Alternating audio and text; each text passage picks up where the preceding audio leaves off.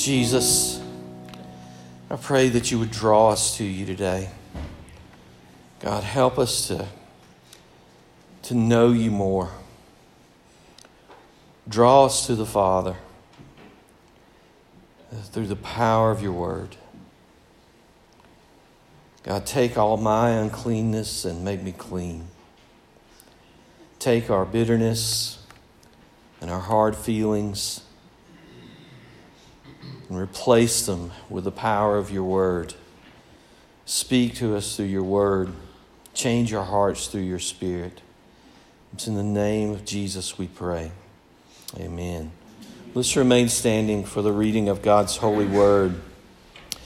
Today's text is from James chapter 1, verses 19 through 21. And the word of the Lord says, Know this, my beloved brothers. Let every person be quick to hear, slow to speak, and slow to anger. For the anger of man does not produce the righteousness of God. Therefore, put away all filthiness and rampant wickedness, and receive with meekness the implanted word, which is able to save your souls. The word of the Lord. Praise be to Christ. You all can be seated.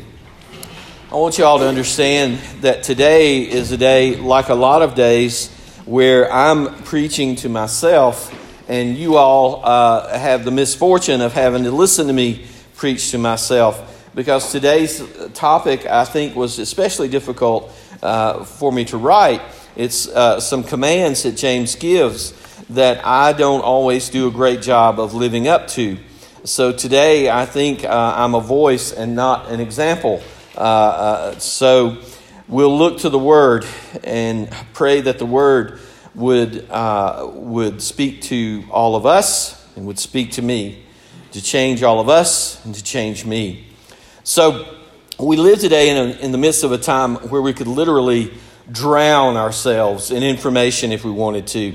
We have online access to any kind of information that we could possibly want right at our fingertips. Uh, uh, right before I wrote this sermon, I flipped over to social media, and with the span of about three minutes, I saw that a Toyota had been stolen in Madison County. There were photos of Brittany's aunt and uncle at Disney. There was another photo of a good friend uh, in the hospital. There was somebody looking for a tractor mechanic in Elberton. There were highlights from two congressional hearings that were going on, multiple memes, and a recipe for perfect mashed potatoes uh, all within three minutes. Uh, I, I read the other day that there are 19 billion text messages sent every day. Uh, I can tell you for a fact that Brittany ignores about 18 billion of those, uh, especially when they're from me. Uh, over 33 billion emails are sent every single day. It's like a tidal wave of information that pummels us every moment of every day. So it's no wonder that we are easily distracted people. Our attention bounces from one post to another, from one 10 second reel to another, from one tweet or a snap or a text to another, all in a matter of seconds. The, the technological advances our culture has made are astounding. Uh, just in one generation, and it's literally one generation because I can tell you, I remember my mom telling us stories about moving into the house, the first house her family had that had electricity when she was about nine years old. And they moved in, and the electricity in the house was one light bulb hanging in the center of the house. Uh, their house had a dog trot in it. And some of you who, who are my age or older know what a dog trot is. It was a hallway that went all the way through each end of the house. And there was, a, there was a light bulb hanging in the middle of the dog trot. And that first day, my mom said her and her siblings turned that light bulb on and off a million times. And my grandfather wouldn't let them touch the light switch anymore because he was afraid the electric bill would be too high. So we've moved from that in one generation to today, where our lives literally revolve around electronics. Uh, in, in 1990, a pastor named Dr. Bob Morehouse wrote these words about how we've advanced as a society. He wrote, The paradox of our time in history is that we have taller buildings but shorter tempers, wider freeways but narrower viewpoints. We spend more but have less. We buy more but enjoy it less. We have bigger houses and smaller families, more conveniences but less time. We have more degrees but less sense, more knowledge but less judgment more experts, but more problems, more medicine, but less wellness. He wrote, We have multiplied our possessions, but reduced our values. We talk too much, love too seldom, and hate too often. We've learned how to make a living, but not a life. We've added years to life, not life to years. We've learned to rush, but not to wait. We have higher incomes and lower morals. We've been all the way to the moon and back, but have trouble crossing the street to meet a new neighbor. We've conquered outer space, but not inner space. We've done larger things, but not better things. Every word that Dr. Morehouse wrote in 1990 rings even more true today, I think. But in the context of today's scripture, I'm especially compelled by one sentence. We've conquered outer space, but not inner space.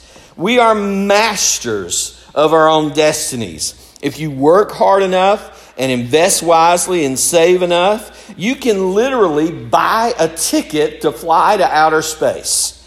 Uh, if you're pretty enough, or if you say outlandish enough things, you can gain a million followers on social media who hang on your every word and subscribe to see every photo of you every five second video of you. You can overcome COVID and cancer with relative ease if the diseases are caught in time. Uh, everything today is more convenient and faster than it was 50 years ago or even 10 years ago. 25 years ago or so, we were ordering things for Christmas by phone or even by mail from the Wish Book. Who remembers the Wish Book? Uh, let's see a show of hands. I want to see who remembers the Wish Book. Uh, yeah, Jennifer Smith's line. Uh, she remembers the Sears Wish Book. And, we would order something from the Wish Book, and it would take a month for it to get to your house, right? Sometimes longer. Today, we can order everything from socks to a new car, and you can have it on your doorstep literally within 24 hours.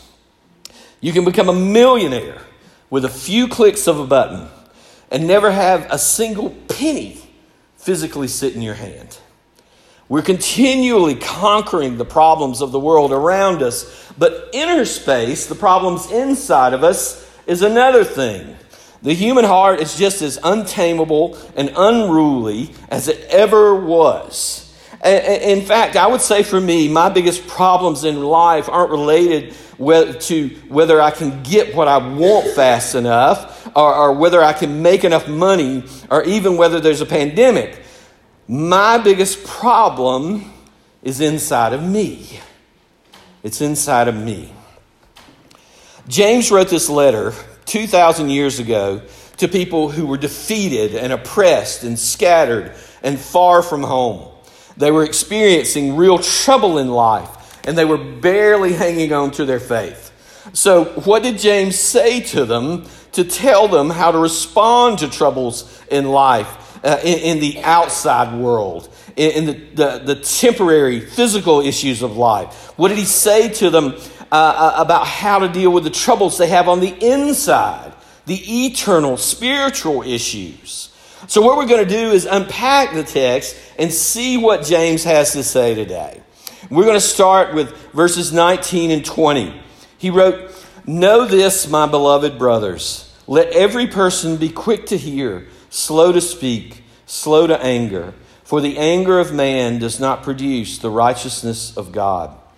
There are three commands in these short passages. The first one is this listen more. He said, Let every person be quick to hear. James is talking about listening to the wisdom that we find in the hearing of God's word. Now, we have to remember the early Christians in James' time couldn't go online and order a Bible. Uh, there were no Bible apps for phones. In fact, though it's difficult to know the exact dates, it's pretty universally agreed upon amongst theologians that James was the first book of the New Testament that was written. There, there was no package deal at this point with Matthew, Mark, Luke, and John. It was James' letter. That was it that he was writing to these Jews. He wrote it around 50 AD, within 15 to 20 years of Christ dying on the cross and resurrecting from the dead. So, most of the knowledge of Christ in James' time was gained through hearing. It was gained through listening to preaching and teaching about Jesus. Um, we don't go to a lot of concerts or shows, but a few weeks ago, Brittany and I went with some friends to see Chris Stapleton, who's one of my favorite artists. Uh, we went to Atlanta to see him, and this was by far the biggest crowd I've ever seen at a concert. And, and for me, since we don't do this kind of thing often, it was a really big deal. Uh, uh, what was amazing to me, though, was watching people at this concert and seeing people in the middle of this great show with their faces glued to their phones. Completely distracted by this modern technology that makes life better, right? Uh, when there was something amazing happening right in front of them. And in the same way, we can become, become so easily distracted by the temporary pleasures and the temporary pains of life that we miss out on the wisdom God has made available to us through the reading and the hearing of His Word. There's a lot of little distractions around us on the outside that keep us from being quick to hear the big things that God can do in us if we will slow down and listen. Proverbs 8:17 says, "If you seek the wisdom of God that he's made available to you, you will find it." But there's action required in that. Nobody grows in their relationship with God by accident. Nobody strengthens their faith by chance or by dumb luck. You have to be intentional and lay the distractions aside and seek after God with a longing heart. I, love that James uses this phrase, be quick to hear. The Greek word for quick that James uses here is tachys. It's the same root word that we use today to describe a heart condition, tachycardia, uh, a, a, rapid heartbeat.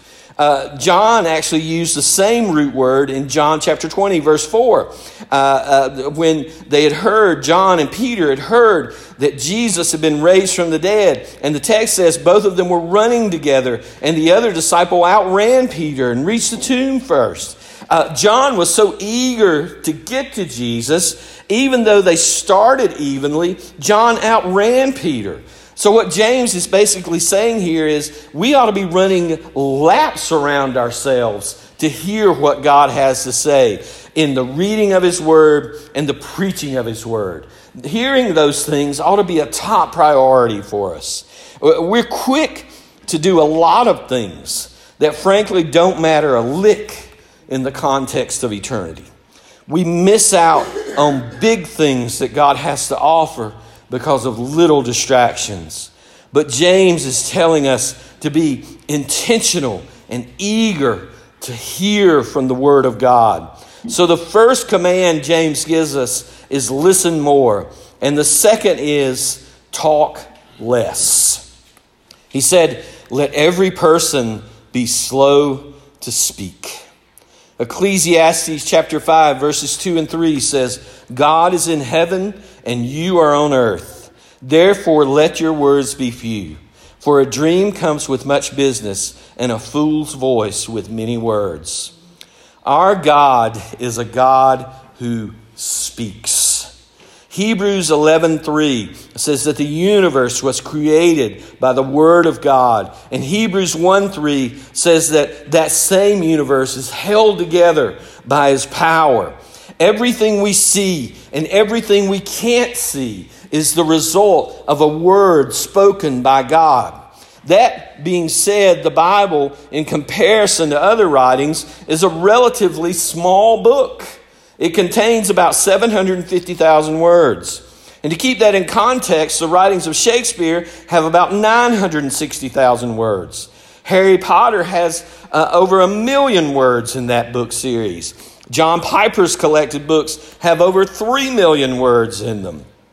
But Jesus was limited in his words. John 8 28 says that he only spoke the words the Father gave to him to speak. John 16 12 says he could have spoken more, but he didn't.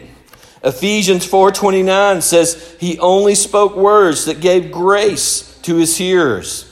So Jesus' words were centered on God and God's people, building them up, correcting them, teaching them, leading them into relationship with God and each other. So there's a time to speak and there's a time to shut your mouth. There's a time to post a comment on social media and a time to turn it off and open your Bible instead. There are times when you say or do something wrong and you need to admit it and apologize. There are times when you need to keep your opinions to yourself. There are times, even when you're right, that you just need to keep quiet. If you're married, you know I'm telling the truth. Uh, uh, I have not been able to put this into practice. Uh, uh, uh, but here's a good rule of thumb for all y'all to live by and for me to shoot for. Before you say something foolish to somebody else, even if you think you're right, just stop and say this to yourself I am not as smart as I think I am. if you talk too much, you are eventually going to say something foolish. Ecclesiastes 5 3 says, A fool's voice has many words. James 3 says that the tongue is a restless evil and it's full of fire. Proverbs 10:19 says that too many words will inevitably result in sin. Uh, we as Christians are called to be little Christs, people who are growing into the image of Jesus. So if Jesus only spoke what the Father gave him to speak, we have to learn to control our tongues. So James commands us to be quick to listen and slow to speak. And his third command in this passage is this calm down. Let every person be slow to anger. The Greek word for anger here is orge. And it means more than just getting angry the way you get angry when someone is in the express checkout at Walmart and they obviously have 400 items in their cart. Uh, it's more than just arguing about who's going to do this chore or that chore in the house. This, uh, this word means to teem or to swell, not a passing moment of anger, but a deep emotion, like a volcano waiting to erupt, an anger that's burning inside of you and you won't let go of it, and it grows and grows into hate and eventually into action. The same word is used in Romans 2 5 to describe the wrath that God shows in his judgment towards sinners. It's a settled, burning hostility. It's the type of wrath and anger that was poured out and exploded onto Christ on the cross as he endured the punishment that you and I deserve for our sin. James is not telling us that we can never get angry. You are going to leave here, and someone is going to sit too long at the red light in Comer, and you are going to blow the horn and get mad because they don't move. Or you're, you're going to go to the Mexican restaurant after church, and your kids are going to be acting like professional wrestlers, and you are going to snap at them. That is not the kind of anger that James is talking about.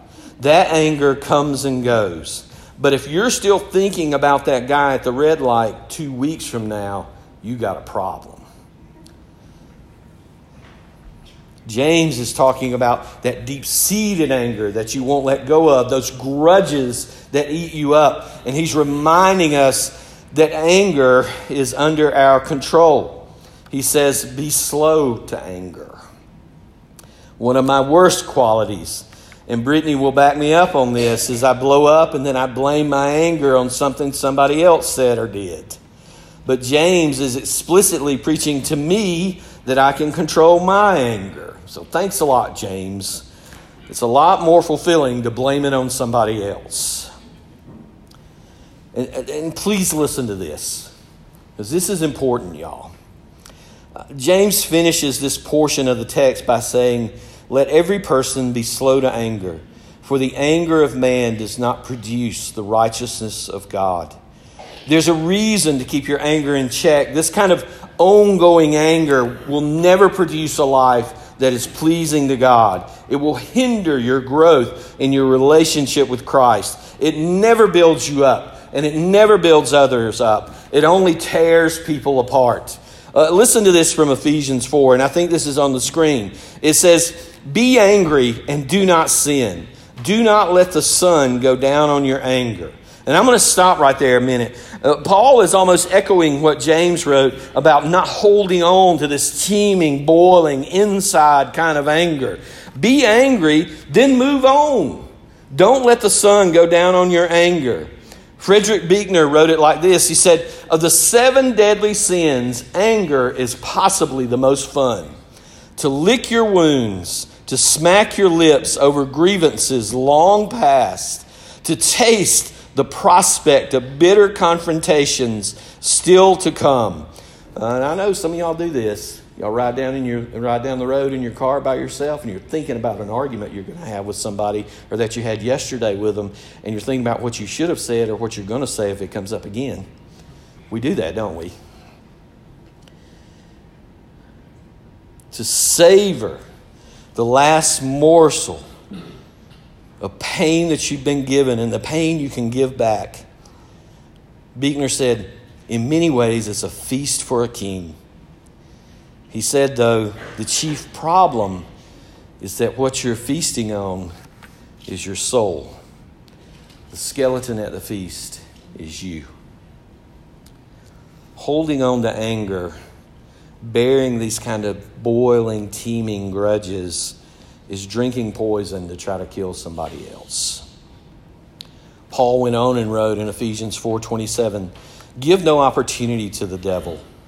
Let no corrupting talk come out of your mouths, but only such as is good for building up, as fits for the occasion, that it may, may give grace to those who hear." Let all bitterness and wrath and anger and clamor and slander be put away from you, along with all malice. Be kind to one another, tenderhearted, forgiving one another, as God in Christ forgave you. So we're called to be kind to one another because Christ has extended the ultimate in kindness to us in giving his life for sinners like you and sinners like me on the cross. We're commanded to be tenderhearted toward each other because Christ is compassionate and tenderhearted toward us and gives himself for us even when we don't deserve it. We're to forgive each other because Christ has forgiven us for far worse than the wrongs that we've endured. We're to extend grace upon grace upon grace to each other because Christ has extended grace upon grace upon grace to us. We receive grace from God so that we can extend grace to others. Listen, I want you to understand this. I'm not telling you you need to try to be a nicer person. I want you to become a new person in Christ. Uh, this sermon is not about self improvement or behavior modification. It's about being transformed, having that inner space inside of you changed through the power of the hearing and the reading of God's Word. Then James says in verse 21 Therefore, put away all filthiness and rampant wickedness, and receive with meekness the implanted Word which is able to save your souls. Now, I, I, talk about this all the time. One of my rules for reading and understanding Scripture is to get context, to look before the Scripture you're looking at and after the Scripture you're looking at. And Nick actually talked about it in Sunday school to read slowly. Uh, uh, if we look back at James 1:18, we hear him saying this: "Of his own will he brought us forth by the word of truth." When James uses these words, he brought us forth, he's implying something like childbirth, being born again. This the, the means by which God gives new life, The way we're born again is by the word of truth. Ephesians 1:13 says, "In him you also, when you heard the word of truth, the gospel of your salvation, and believed in him, were sealed with the promise of the Holy Spirit." God saves sinners who hear and believe the word of truth. 1 Peter 2:23 and 25 says, "Since you have been born again, not of perishable seed, but of imperishable through the living and abiding word of God, and this word is the good news that was preached to you." So when James says the word of truth or the implanted word, which is able to save souls, this good news, this living and abiding word that Peter preached, they're explicitly talking about the gospel. Sam Storms describes the gospel and how we receive it like this. He wrote, The good news or the gospel is the message of what God has done for sinners in and through the life, death, and resurrection of Jesus to secure the forgiveness of their sins and to reconcile them to God. In some mysterious way that we don't fully understand, the Holy Spirit uses the truth of the Word as the instrument by which He opens our eyes to see the beauty of Christ and the glory of God's grace. It is the instrument he uses to impart to us new spiritual taste buds so that we might enjoy the sweetness of who Jesus is and how he has made provision to deliver us from the judgment and wrath of God that we so richly deserved. The word of truth is the means by which the Spirit enables your soul to experience and enjoy the satisfaction that only God can provide. The word of truth is the gospel. Now, we tend to think of the gospel as something that we preach to all those lost sinners, and us saved folks don't need to hear it anymore. But Paul wrote this in 1 Corinthians 15 1 and 2. He said, Now I would remind you, brothers, of the gospel I preached to you, which you received and in which you stand, and by which you are being saved if you hold fast to the word I preached to you. Paul is saying, Now I would remind you, brothers, of the gospel I preached to you. What he's saying is, okay, y'all have heard this sermon before, but you're about to hear it again because you need to hear it again.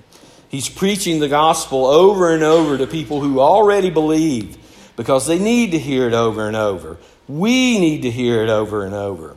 Jared Wilson wrote a fantastic book called The Imperfect Disciple. And in it, he wrote, The gospel is a family meal.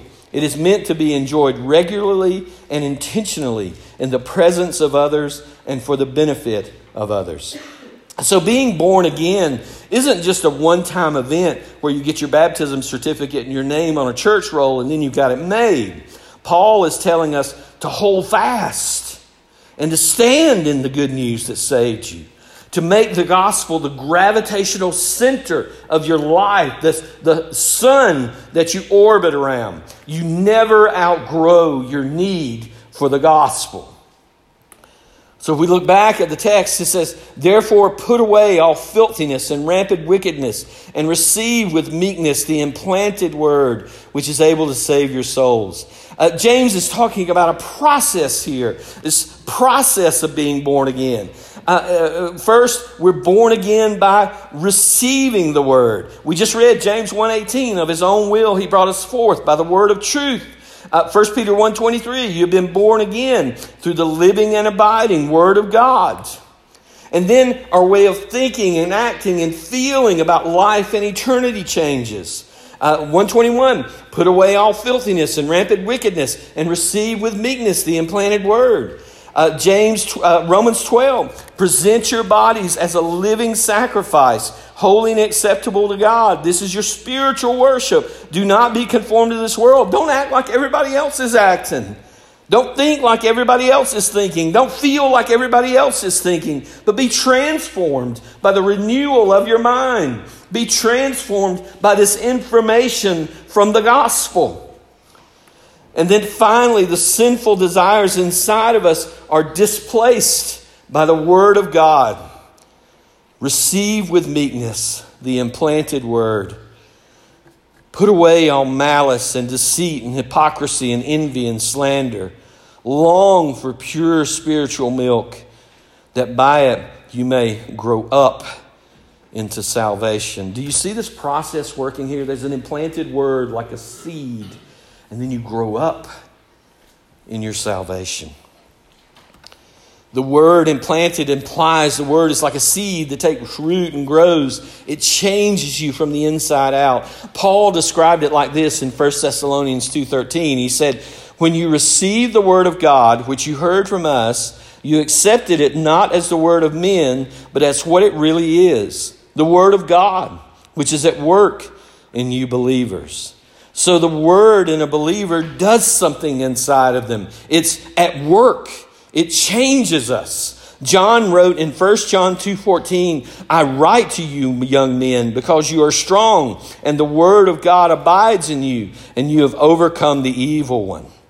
The word in us convicts us of our sins and shows us the hope that we have in Jesus and gives us motivation to want to leave behind the desires we have in our flesh and the distractions of the word world and obey God's word. Like 1 Peter 2 said, it's growing us up into salvation. I want to I want to read a short excerpt from a message by John Piper. He wrote, "You never outgrow your need for the gospel. You never graduate to a course where the gospel should not be the center of the curriculum. There's no postgraduate uh, gospel school in the Christian life. The center of every ongoing growth, growth in knowledge has Christ, crucified, risen, and received by faith alone. He wrote, So I think that what's implanted and rooted there, saving us, is the gospel. And we are to receive that every day. When you get up in the morning, you preach the gospel to yourself. You say, My sins are forgiven today. They're forgiven not because I'm somebody, but because Jesus was somebody. He died for me. He rose again. He reigns for me. He's interceding for me. He pleads his blood for me. He's sovereign over me. He sent the Spirit to me by faith alone. You preach the gospel to yourself every morning and receive it over and over again. We'll close with this. Thomas Bilney was an English reformer uh, born in 1495. He lived at the same time as Martin Luther, uh, but in England. He wrote that when he read 1 Timothy 1:15 that says Christ Jesus came into the world to save sinners of whom I am the foremost that he felt wounded and almost desperate. But then he felt a marvelous comfort and quiet and in his words he said his bruised bones leapt for joy. And he wrote, After this, the scriptures began to be more pleasant to me than the honey or the honeycomb. So that's my prayer for us that the Word of God, with the gospel of Christ crucified and risen at its center, would be sweeter to you than honey and more valuable to you than gold and have the highest worldly standard and higher. My prayer is that you would have a love and affection for the Word of God and that your heart would be guided by it and that you would instinctively hate sin and have new priorities in life because of it. That you would be changed by it into people filled with overflowing hope and love and grace and peace and joy.